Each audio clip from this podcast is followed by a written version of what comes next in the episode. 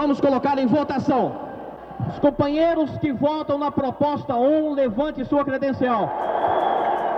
Olá e bem-vindos de volta à série Nascimento da CUT, novo projeto do Vale Mais, o podcast do Laboratório de Estudos de História dos Mundos do Trabalho da UFRJ. Nos episódios anteriores, conhecemos um pouco da história do nascimento da CUT a partir das trajetórias dos sindicalistas fundadores Almerico Lima e Cico Oliveira. Se você não ouviu esse episódio, é só voltar para o início da playlist e conferir. Neste episódio, vamos conhecer a trajetória de Ranulfo Peloso, que ajudou a fundar a CUT representando os trabalhadores rurais do Pará. Na CUT se tratava de uma luta política, e nesse momento era muito importante ter os, os camponeses juntos. A bandeira principal era liberdade e autonomia sindical. A voz que vocês acabaram de ouvir é de Ranulfo Peluso, trabalhador rural do Pará que participou da fundação da CUT. Filho de trabalhadores rurais, oriundo de família de origem negra escravizada por parte de pai e indígena por parte de mãe. Ranulfo começou a trabalhar ainda na infância. Aos 13 anos, teve a oportunidade de estudar em Pernambuco, quando teve contato com as ligas camponesas. Sua formação educacional e política passa pela religião e pela ação social da Igreja Católica. Estudou teologia em Recife, onde também teve contato com as comunidades eclesiais de base, além de ter trabalhado na Operação Esperança, projeto liderado por Dom Helder Câmara, que comprava as terras para fazer reforma agrária. A formação educacional e política de Anulfo se deu durante a ditadura, como ele nos conta em detalhes. Eu fiquei quase 10 anos em Pernambuco. Eu, eu queria fazer teologia. E eu morei, então, na, na, lugar onde começava a formação, que chamava Serinha, em é, Zona Mata Sul de Pernambuco. E, mas logo em seguida, no outro ano, eu, eu, vim pra, eu fui morar em Olinda e Recife. Aí eu morei muito tempo que vocês sabem pela história, que foi os anos de chumbo, né? A minha formação é muito mais de rua. Eu não sei se eu fiz o curso de teologia, agora o movimento estudantil eu fiz, né? Então, eu fiz a luta contra a ditadura. Não, naquele tempo, não havia movimento estudantil que não fosse ligado à luta popular. A trajetória de Ranulfo foi impactada pelo AI-5. Seus companheiros foram perseguidos e ele acabou se tornando líder estudantil naquele fatídico dezembro de 1968. Quando eu terminei o curso de teologia, no 1 de dezembro de 72, eu, eu aí eu estava, eu, aí eu estava Dom Helder Câmara, Dom Helder Câmara, bem, você tem que levar em conta que Recife tem toda a experiência das ligas camponesas, que é, um, que é uma coisa que eu aprendi, né? Ou seja, nós tivemos que esconder gente na torre da igreja para não ser morto pela ditadura, né? E aí veio o fechamento do AI-5, 13 de dezembro. E eu tava, eu era suplente do diretório acadêmico da, do Instituto Teológico do Recife. Mas eu acabei virando no dia, no dia 13 de dezembro, eu era presidente do diretório, porque os colegas ou estavam mortos ou estavam presos. Ou nós era muito corajosos, corajoso, ou a gente era muito ingênuo, né? Ou seja, é porque a nossa orientação é assim. Tinha uma, uma palavra que dizia assim: busque o impossível, né? Essa, nós sabíamos que naquele tempo não tinha negócio de prisão. É, ou eles matavam você na rua, ou você era levado para as torturas, né? Não me lembro de ter tido medo nesse tempo, né? Ou como diz o Marighella, não tive tempo de ter medo, né? Após o fim dos estudos e de um período trabalhando com Doader Câmara na Operação Esperança, Ranulfo decidiu voltar ao Pará, onde entrou para o sindicalismo em Santarém. Então não fomos trabalhar mesmo. Você sabe que eu só levei uma rede, um par de roupa e fomos trabalhar para o meio do povo. E ficamos 10 anos nisso. Mas no primeiro dia que nós chegamos, nós já criamos no sindicato porque a gente sabia que um dia a luta ia chegar na luta sindical. Nós tínhamos na cabeça isso, sabe? Que nós íamos fazer um processo de organização comunitária intercomunitária que ia chegar numa questão sindical. Aí foi o que aconteceu. A entrada para o sindicalismo se deu por meio de um movimento de retomada do sindicato para os trabalhadores. Ranulfo nos conta como o sindicato era, naquele momento, assistencialista e pouco combativo, e como os trabalhadores lutaram até conquistar a direção do sindicato em 1980. Mais ou menos 62, 62, a Igreja Católica, que era muito reacionária, era, não sei se era, aqui é, é, é, né? Muito reacionária, sobretudo hoje, mais do que antigamente. Tinha um cara chamado Dom Eugênio Salles, aquele mesmo que celebrava a missa lá Globo às 5 da manhã, né? E aí ele se juntou com outro catolicão fedorento, né? Tinha fé demais, né? Tinha, que era o João Kennedy. Eles se juntaram e, e, e para combater as ligas camponesas, para combater as ligas camponesas, criaram o Sindicato Trabalhadores Rurais. E é por isso que o sindicato não presta, porque foi fundado de cima e de fora. Muitos sindicatos, então, para não serem mortos, eles diziam assim: quem for da liga seria também no sindicato. E aí eles tinham, por dentro era uma liga, por fora era sindicato. Então, nosso da Santarém era, era, era foi fundado mais ou menos, vai completar agora 50 anos, portanto, ele foi fundado é, para assistência médica. Era, pra, era o fundo rural, né? Para dar respostas de quem quiser aqui, tem uma, uma ficha para ser atendido na, naquele tempo. Não tinha o SUS, mas tinha o Fundo Rural Fundo de Assistência ao Trabalhador Rural. Ele foi fundado e, e aí nós fizemos toda uma luta a partir de 74. Primeira chapa nós perdemos em 78 e, em e ganhamos em 80.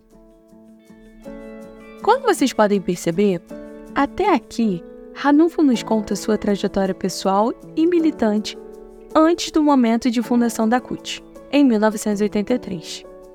A razão dessa ênfase vai ficar mais clara na próxima fala de nosso entrevistado.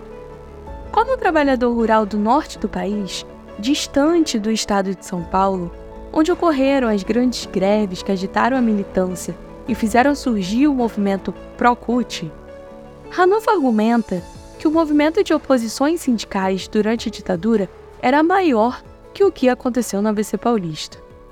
Nesse aspecto, sua visão apresenta um outro lado dessa história sobre o qual vale a pena refletir. Porque é a visão paulista do, da história brasileira, né? Do novo sindicalismo, que o novo sindicalismo começou em São Bernardo, né? E eu estava falando. Agora, não podemos negar de forma alguma a o protagonismo de São Bernardo, pelo peso que tinha a. Eu não estou, eu só estou reivindicando de ter um lugar ao sol, né? Não estou criticando o fato de ele esteja assumido, né? Ao contrário. Então, é, a gente então começou com essa luta, que foi primeiramente comunitária, né? Bastante comunitária. Nós chegamos a, não sei, sei lá, 250 comunidades reunidas. E aí a, a gente toma, foi tomando o sindicato. Tomando, é, tomado mesmo nós tomamos na, do calcanhar para o coração, né? Que é o trabalho de base, né? Se você acompanhou os episódios anteriores, já sabe que o trabalho de base é essencial para esse sindicalismo que se remodelou no final dos anos 1970 e ensejou o nascimento da CUT. Ranulfo nos conta como isso se dava no mundo rural. a base resume esses quatro conteúdos que não são pequenos, né? Então, de briga, de aliança com a sociedade, de solidariedade de classe e de emancipação. Que foi resumido na palavra liberdade e autonomia sindical. Então, é isso que nós chamamos de trabalho de base, né? Ou seja, um, uma, uma entidade. Então, era proibido ao presidente e ao secretário a ficar na sede. A sede fica funcionário. funcionário. Sede é para guardar material e botar funcionários de confiança. De, dirigente sindical é lá, lá onde está acontecendo a luta. A no caso, a luta pela terra, pelo preço, pelo, assim por diante, né? A sede do sindicato ficava no meio e a de Santarém, as placas, que hoje é uma cidade, da Transamazônica, 300 quilômetros. e para cima, na ponta, que é o outro, o outro que é o Rio Arapiuns, fica 300 quilômetros. E a sede fica no meio. E as pessoas vinham, pagavam passagem e traziam comida. É que nós criamos o que nós chamamos de uma mística, né? Uma, uma mística. Você, nós, o trabalho de base, bem, antes, a educação popular, ela desperta o potencial que tem nas pessoas. Então, é, ou seja, nós transformamos uma força de trabalho em ator político, em protagonista, como se, se fala hoje, né? Então era isso, o pessoal se sentia gente, se sentia autor. Quando criou a CUT, a CUT já existia, pessoal. Pois é, a CUT, na visão de Ranulfo, é resultado de um processo mais amplo. Mesmo assim, ela precisa ser fundada. A ida dos trabalhadores rurais do Pará para o Congresso de Fundação da CUT não foi nada fácil. Então, o contrato, eu, nós viemos de ônibus, foram 101 horas lá de Santarém, a, que a gente via estudando no caminho. Então, quando a gente vinha em São Paulo, a primeira coisa que a gente ia, a gente ia visitar uma favela. Depois a gente ia visitar uma fábrica, porque nós éramos camponeses, a gente não conhecia o processo de linha de montagem, né?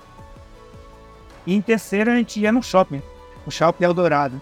E depois nós ia para o Plat, né? Depois no, no, primeiro congresso da CUT em, agosto de 83, né? Uma coisa muito engraçada, chegou São Bernardo, nós, né? mesmo com as alianças, nós não tinha, era, naquele tempo o inverno fazia frio, né? Oito, era quase zero grau, né? No congresso da CUT, que foi começo de agosto, né? Meu, nós naquele sabe, a gente não sabia como se, se guardar. Né? Essa, essa foi uma outra coisa que é terrível para nós.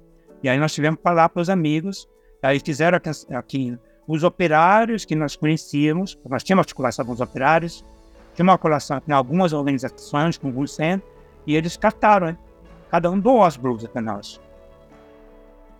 A viagem foi difícil, assim como a estrutura não foi adequada para receber tantas pessoas, mas havia mais dificuldades a serem superadas as divergências políticas.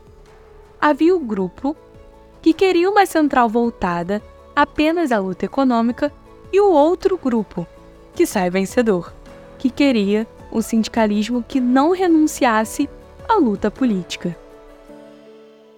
Então aí no conclate, o que estava em debate? Estava em debate duas que, é, ou seja, estava fora os pelegos, né?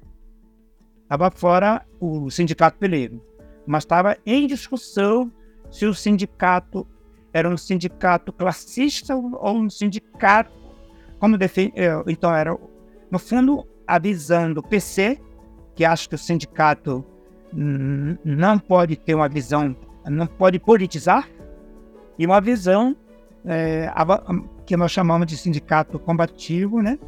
Que era uma, uma visão que reunia ao mesmo tempo luta econômica e com incidência na política, não partidária, mas uma, uma visão meu ali foi muito ruim, foi reunir lá nos Correios e teve uma hora que teve uma hora que eu estava em construção, que tinha de tijolo lá, e teve uma hora que ia, eu achei que ia ter pau, né? E a briga era feia. Segundo Ranulfo, a questão do trabalho rural dentro da CUT foi sempre complexa. Mas esses trabalhadores se fizeram representar. O pessoal que dirigiu a CUT nunca entendeu os camponeses. Primeiro que sindicato é para operário, é uma, é uma, organização capitalista, do, do sistema capitalista. Ele não funciona no campo. É só por analogia que a gente diz sindicato de trabalhadores rurais. Por isso que a Liga teve tanto sucesso, né?